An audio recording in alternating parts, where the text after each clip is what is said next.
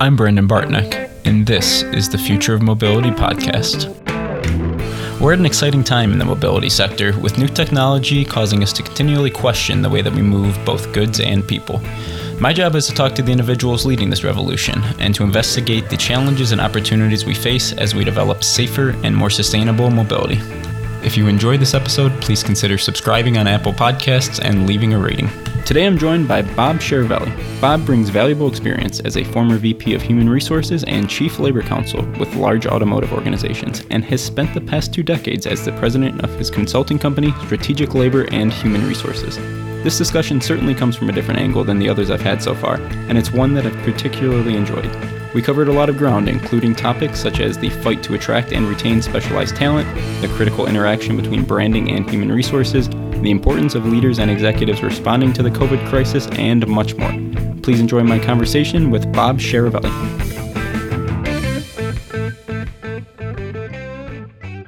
Today we welcome on Bob Chiaravalli. Bob, thank you for taking the time today.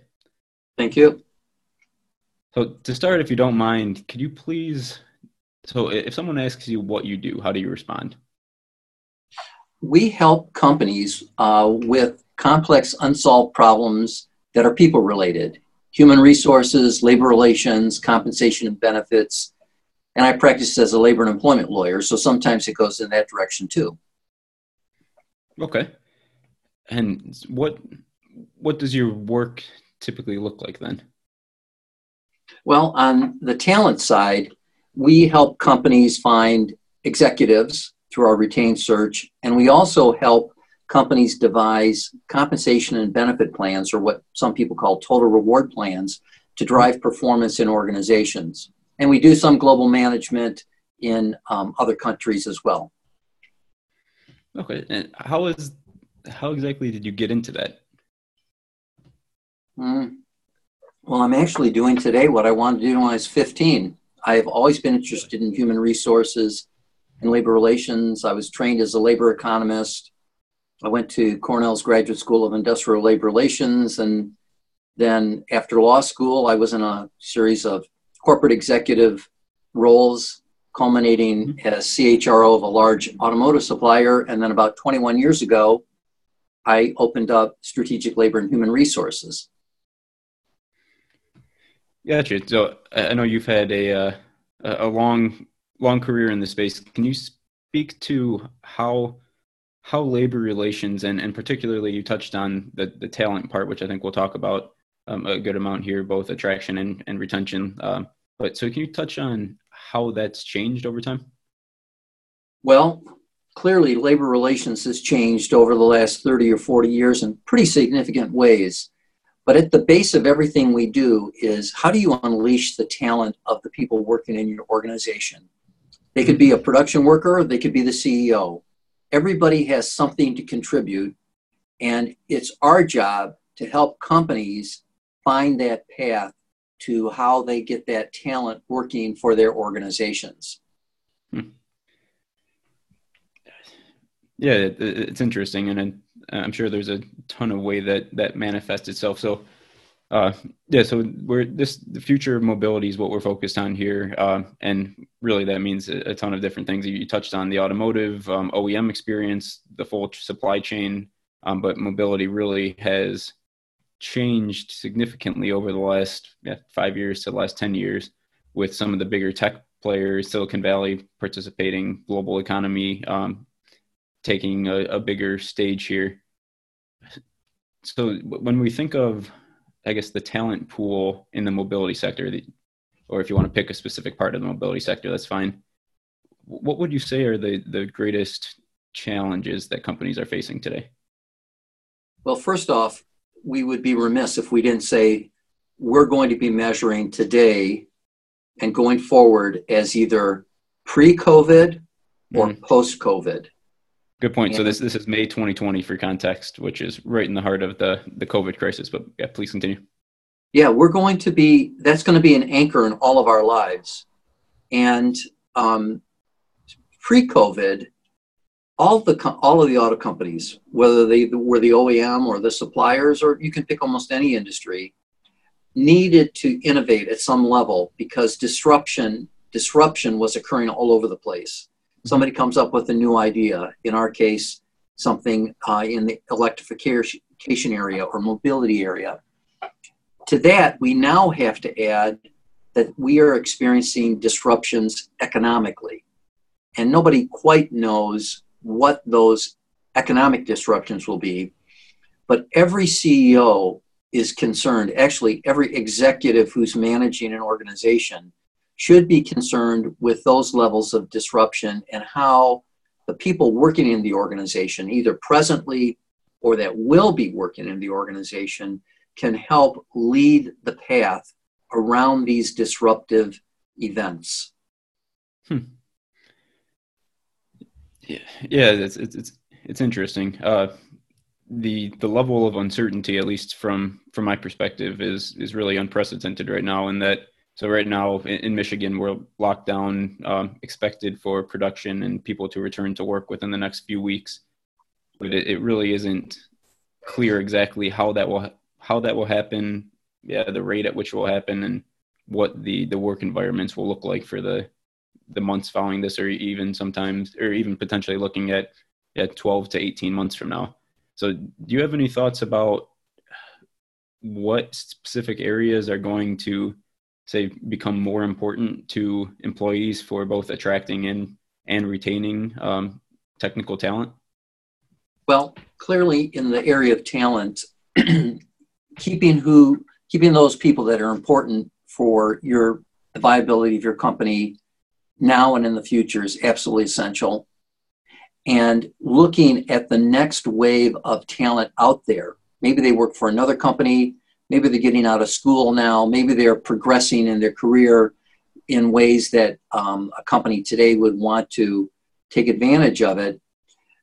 But as we go through this COVID period where there's going to be economic disruption and people are really thinking about, you know, who's going to come back to work, companies cannot lose sight of the fact that they still have to tend to those folks that are going to be the innovators and the people who are going to handle disruption or be the disruptors in the industry. Hmm. And so recruitment still has to be going on, organizational design still has to be going on. Yeah, so how do you think? Uh, so I know one of the challenges in a lot of engineering organizations right now, as well as other functions, are moving forward in some areas, but in other areas, kind of on hold and not not in a hurry to I'd say grow the size of their team if they're even able to maintain the same size of their team. Um, so how how do you think about I guess that challenge trying to balance innovating, um, maintaining talent, continuing to to find the people that you'll need to I guess drive your company uh, going forward with also the financial impact right now as companies are, are struggling with cash flows and um, yeah, seeing a significant decrease in, in revenue in the short, short term? Well, resources, financial resources really are going to be stressed, whether it's cash or profitability or, you know, picking up new clients. But our, our clients, the folks that are running the organizations, whether they're a CEO or a COO, they are still very concerned about what their company is going to look like in the future and how they have to bring in the right kinds of people. Now, let's say you're in a mobility startup you're, or you're a legacy company that's trying to open up this new market. The COVID restructuring cannot stop that. They still have to have somebody in the organization who's thinking about it. And if mm-hmm. there's some great engineer out there, some great designer, some great innovator out there, the company has to be thinking, how do we create a relationship with that young man or that young woman or that experienced executive and make our company more attractive to them? It would be a serious mistake. It would be a serious mistake, especially for world class companies, to not be focusing on what that talent looks like and how they connect with them. Yeah, and that that brings up a good question of how how do we connect with with people, particularly given that some of the uh, more traditional mediums, something as simple as going out to lunch, you can't do it right now, or um, things like yeah conferences where you might meet people, career fairs if you're talking to college um, students, etc. So yeah, how do you think about the most effective ways for for companies to build those relationships and whether it's I guess brand building and, and getting themselves out there in, in that way or even the individual level? How, how do you think of or how should companies think of how they're doing that right now?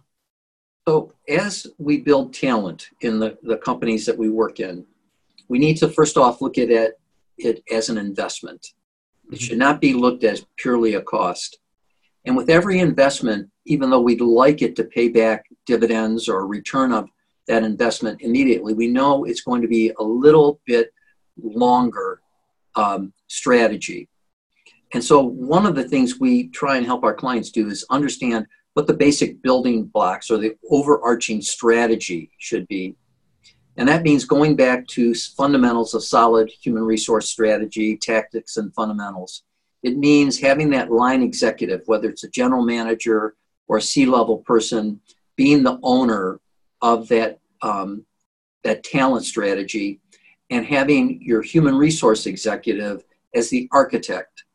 So now we know we are morphing into other types of connections, whether it's a video conference or a phone call or some other thing that's going to happen that we can't even think of right now because we're not through this whole COVID experience. And then saying, where does that critical talent exist? So if we're looking at an innovator, a technical person, a great engineer, we have to have nurtured and continue to nurture where that talent exists. It's going to be in universities. It's going to be in established companies. It's going to be in startups. Some of these startups are well funded and some of them are not. Mm-hmm. then how do we increase our chance of attracting, you know, acquiring that talent and keeping them? That I think is the basic strategic framework we need to be looking at, whether it's pre-COVID, where we are today, or post-COVID. Gotcha. Yeah, interesting thoughts. And you touch on um, the strategy for for how we're going to to find and retain these people. And I'd be curious to hear. So, I'd be curious to hear your thoughts on uh, what it is that is attractive to employees. Uh, and we can take a, a pre-COVID work look, or, um, or or in general. But I mean, I can think of anything ranging from you know compensation, benefit um, enjoyment, fulfillment of their work, the people they're working with, brand purpose, uh, etc. What what type of these uh, these attributes do you think are most important for retaining talent? Well, I think it's important to have a cohesive strategic architecture. So any one of the things that you just mentioned could be a building block within that, but to just do one isolated from a, a, broader scale strategy, in my estimation, wouldn't be as effective. You know, we let's say we're going to look for a great engineer or a great inventor. I I'm going to be generalizing here a little bit, but a lot of those candidates really are somewhat risk averse. And so even before you start talking about compensation or any of that other stuff, you have to realize, like most scientists or most um, technical people, what they almost have a vocational approach to what they're doing. And they are not willing to take unreasonable risks. You might take a CEO and he'll jump uh, between companies actually as a risk taker, but a technical person or an engineer or an innovator might not.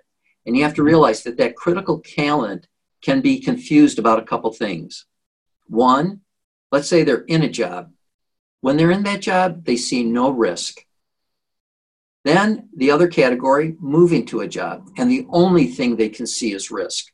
So, one of the things corporations that we work for and that maybe you'll be talking to need to do is understand that relationship between risk averseness and um, in a current job and mm-hmm. going to a new one you know, if you think about it for a second, um, there were some really great companies like Fisker, Karma, Faraday, all very, very attractive to somebody who wanted to do something exciting. Yeah, they didn't really. Yeah, but when the when that technical person went there, they didn't really make a good assessment about the, what the risk of those companies were going to be. And if they're in a job right now that they really like, they are going to be very hesitant unless the acquiring company can show them something exciting. Pay and benefits is just table stakes. And so when you're talking about risk, is it primarily job security is, is the primary risk or are there other factors there as well?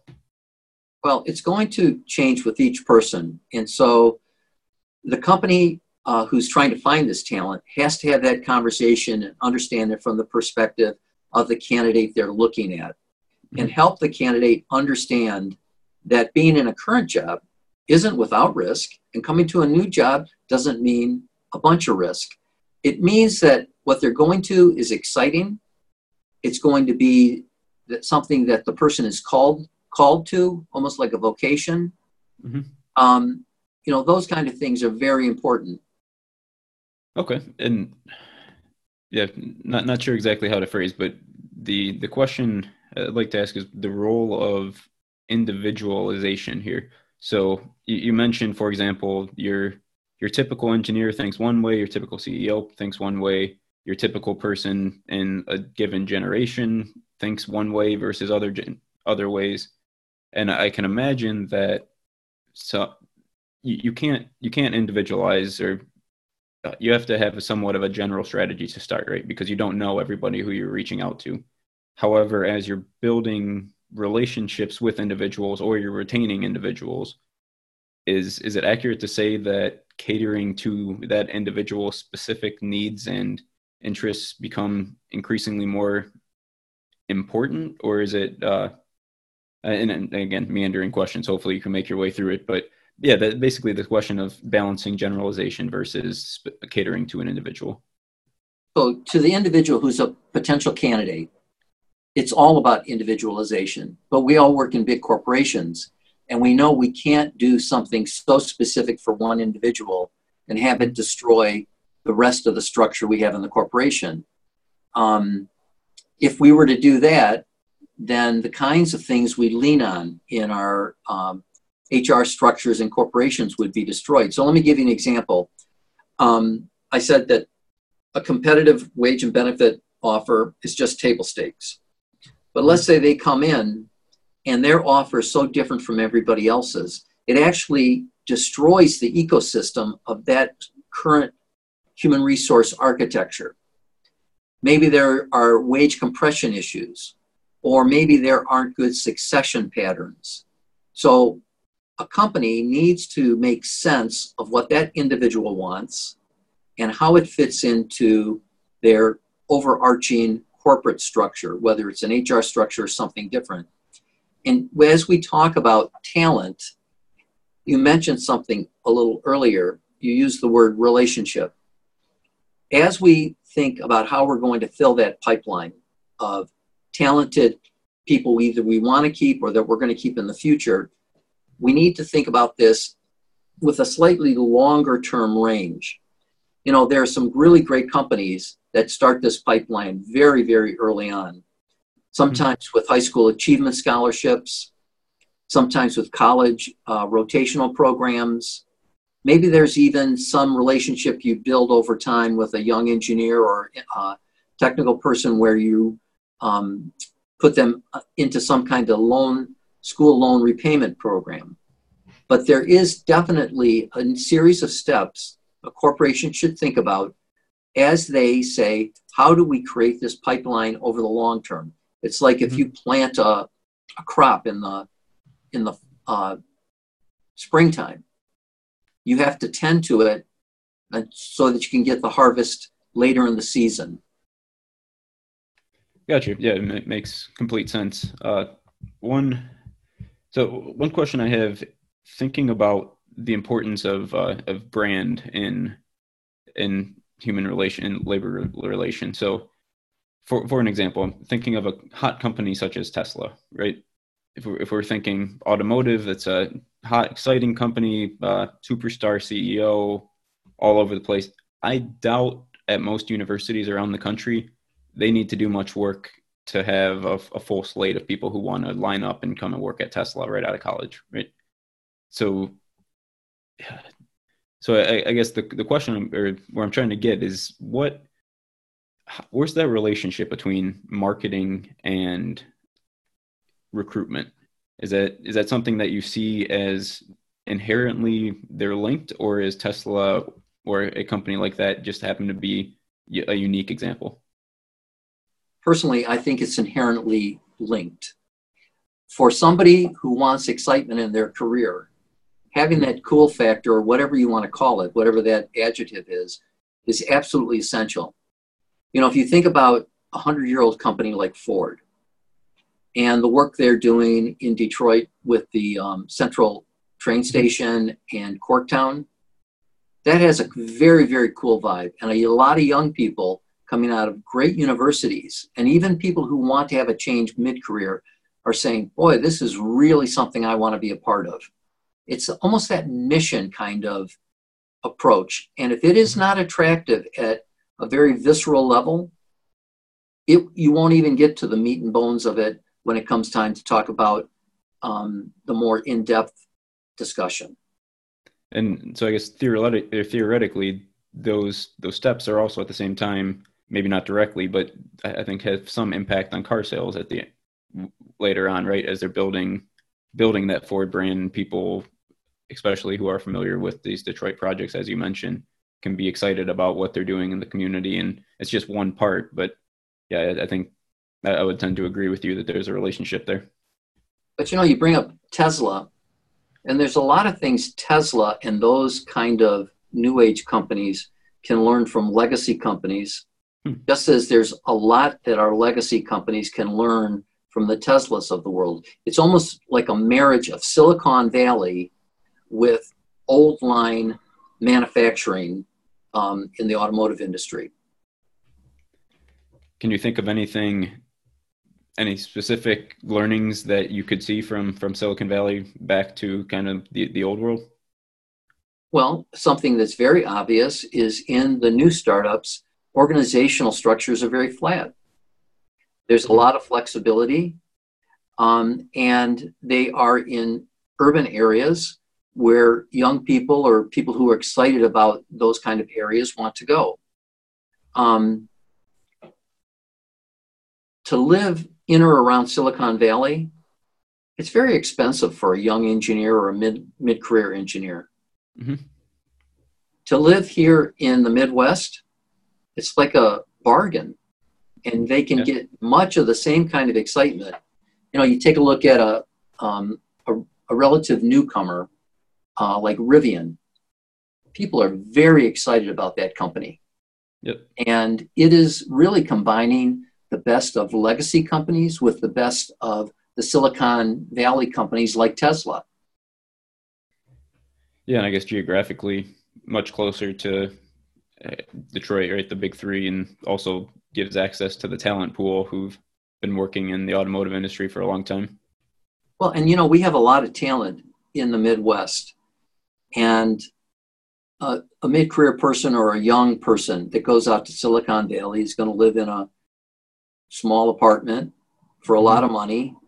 And when they have vacation time, they're going to vacation in Detroit because that's where their family is. But if that same person comes here, has a reasonable cost of living, they can vacation anywhere they want in the world and not live in a one bedroom studio. Yeah. Yeah, assuming travel gets back up and running, which it, I'm sure it eventually will. Um, but so, so related question: the, What do you think? So everyone, more or less, or most people are working remotely and have been for the last few weeks due to this COVID situation. Do you see that impact, or um, or maybe even independent? Do you, do you see remote work as becoming something that is become is more and more attractive and is an important part of attracting and keeping talent? Uh, I think it's absolutely going to be a game changer, and I think it will be something that attracts um, somebody to your company. Um, if you take the generation of the 60s and 70s and 80s, they were interested in careers. If you take a look at what folks from the 90s and beyond want, they are trying to craft a life. The, the prior generation trying to craft a career, this generation is trying to craft a life. Can you expand on that at all? So, um, when I talk to younger folks, they're when I say younger folks, people up to about 35. Mm-hmm. They know how much it costs for them to li- live a decent life. And they are very interested in the work they perform. Many of them want some level of a mission in their work, you know, making the world safer through automobiles or looking for the next invention. They're not looking to become the CEO necessarily. Hmm. They are more interested once they have fulfilled some satisfaction in their job to know how do I live a reasonable life? And if I don't have to commute an hour or two hours in a car and get the same stuff done through technologies like Zoom and other video conferencing, they will very much warm up to it.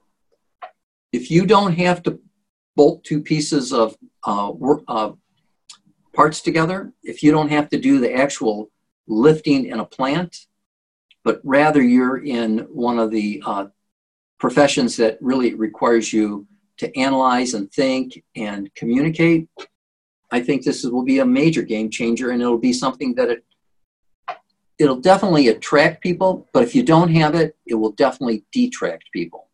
Hmm. So, yeah, I guess you had mentioned previously compensation and benefits playing as, as kind of table stakes even give you a chance. And it, at least what it sounds like here is that you're thinking over time, remote work might, or is tre- trending in that same, uh, in that same direction and that it's, it's going to be an expectation and um, at least some del- or some level of flexibility is going to be an expectation. Is that accurate? Yeah, you know, it's interesting. Uh, a year ago, we did a survey of C-level folks in the automotive industry and they pointed out a couple things that I think are worth talking about here. For the C-level folks, what was absolutely on the top of the hit parade was how would disruption affect their business? And pre COVID, we were thinking about innovative disruption. Now we're thinking about economic disruption. Mm-hmm. Um, second on their list was how do we become an agile organization and third on their list was operational excellence. Much of this deals with what companies in the mobility sector talk about. And the last thing they were concerned about a year, a year, a year and a half ago was profitability. They were all doing quite well. Hmm. And when you looked at those four things, with business disruption being the biggest concern of a CEO, um, they said the war on talent was how they were going to deal with it. They had to somehow increase worker or employee engagement, productivity, and satisfaction. And they had, they had to have excellence in their operational outcomes. Now, here's what I found really a little disappointing. They did not have a lot of confidence in their current HR leadership in being able to overcome those challenges that, that were worrying them it is now time, because of what the economy might be putting on us, to search out those kind of leaders that can connect um, the war for talent with innovative people related or HR strategies. And I think CEOs and those C level executives really just have to challenge their HR leadership more. Well, interesting thought. Definitely powerful uh, yeah, it's it's good data, and I think as you mentioned, it's it's relevant from a couple years ago, and then probably even more now. So thanks for sharing. Uh, so I guess if I'd like to quickly transition to a few what I would call uh, rapid fire questions here, and yeah, you don't necessarily need a, a perfectly quick answer, but the questions are short. Um, so the first one, what is your favorite book or favorite books that you've read? Um, anything that Eli Goldratt wrote on theory of constraints is absolutely central to everything I do. Good to Great. I love that book. And then I've been doing a lot of reading on war strategy. Any, uh, actually, I, I just revisited The Art of War uh, two two weeks ago or so, but I, am not definitely not skilled uh, fully in war strategy. Anything in particular that's been striking you there? Um, there were two books. One was by um, Little, and he talked about um, the war the, in Second World War, Second World War, where the best um, military strategists won all of their um, most important battles without shooting a bullet. And the other one was the uh, Two Ocean War, where in World War II, um, the Allies were combating uh, enemies in the Pacific and the Atlantic. And the complexity of how you put all that together really impressed me. Hmm. Do you see much uh, overlap in the way the, the strategy is conducted in in a war situation versus the way organizations are set up and conduct themselves? Not necessarily as a war strategy, but I do think um, military, the military and military executives for hundreds of years have been the greatest strategists that we can learn from in a business stand, uh, setting. Hmm. Yeah, in- interesting. Um, so, second question for you: personal hobby. So, what outside of your work, what what's something that you like to do? I spend almost all my time outside of work and family um, performing music. Really? What uh, what type of music? What do you play? Uh, do? Rhythm and blues and jazz. Okay. And so we just we, we just uh, finished a three day gig at what used to be called Cobo Hall for Autorama. We did really? a Blues Brother tribute um, for Autorama. And what's your role in that performance? Well, they definitely don't let me sing, but I get to play uh, bari sax and flute. Oh, awesome! Yeah, sounds sounds like a good time. I'm, if you could see right outside the screen here, I have a uh, electric piano that I, I, still play around with a bit, and I, I played a good good amount growing up. So yeah, de- definitely enjoy the music. Um, and I guess final question, and then I'll ask you more of a wrap up question. So, if if you think of your own strengths, or if, if someone, or if you don't like talking about yourself, if someone close to you were to describe what is your greatest strength that has allowed you to, I, I guess, build or make the impact you've wanted to make and had the success that you've had so far? Well, um, a number of years ago, I actually set down what my mission was in the work I do as it relates to working people, from the CEO down to the lowest person on the totem pole. And because work is such a big part of our lives, I really want to contribute at some level to the joy and value people derive from work. And I think people would say that um, I try to live that mission as best I can. And beyond that, um, I have a certain level of focus and organization that people comment on. Awesome. Thank yeah, that's I've, I can definitely see. Uh, I mean, it's, it's all throughout this conversation, but the impact of mission and uh, and, and a purpose on an organization, but then also on the individual level. Uh, so yeah, thank you for sharing. So final question, more of a wrap up and somewhat open ended. So so two parts. One, where can people find you or get in touch touch with you, whether it's social media, however, um, website, etc. And then the second part is just if you have any other final thoughts, things we didn't touch on, or anything you want to leave us with. Well, if they want to know a little more about the practice and me, they can check me out on LinkedIn or hrstrategy.biz. Uh, if they want to call me, I'm always um, open for a call, 248 681 0777, or they can email me, robert at hrstrategy.biz. Great. And Awesome. Well, Bob, this has been a lot of fun. I, I really appreciate you taking the time um, to talk, and yeah, I, I appreciate you sharing all your thoughts. Thank you so much. It was great. Thanks.